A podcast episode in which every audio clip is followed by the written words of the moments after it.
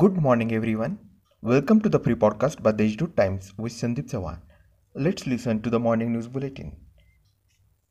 The current water stock in Gangapur Dam stands at 49% as against last year's 45%. This means there is 4% more water stock available compared to the corresponding period of the previous year. While cumulative water stock in the district dams stands at 30%. Citing availability of present water stock in the Gangapur Dam, Mayor Satish Kulkarni has assured citizens of no water cut, appealing to save water to avert water cut in near future. The weather across Nashik district has changed due to the impact of cyclone Taukte. Stormy winds caused damage at many places. There were also cases of tree falling in many areas besides frequent power cuts and intermittent light to moderate rains. In parts of the district, the sky was overcast. At Trimbak, roof blown away due to strong wind, while at Surgana, roof of a ZP school building blown away in strong winds. Major damage caused to mango trees horticulture in the district.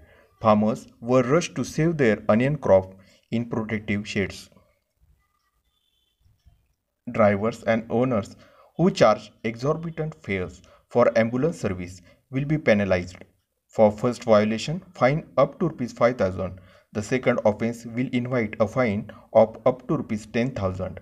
If a third offense is committed, an offense will be registered under the Disaster Management Act 2005, warned by Regional Transport Office.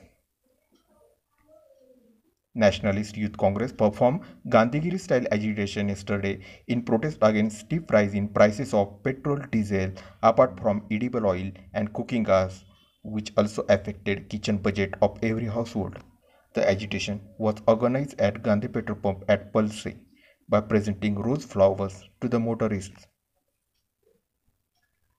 demanding a status of frontline workers engineers, operators, linesmen, and general employees of MSETCL held demonstration in front of its offices. The consumer, however, did not face power disruption due to the agitation. About the COVID updates, a ray of hope is that the number of positive cases is declining while the recovery is picking up. A total of 1,781 new cases detected in the district yesterday, including 746 from Nashik city, while 1,723 patients recovered from the disease. That's all for today's important news. For more, visit to Deshdoot website.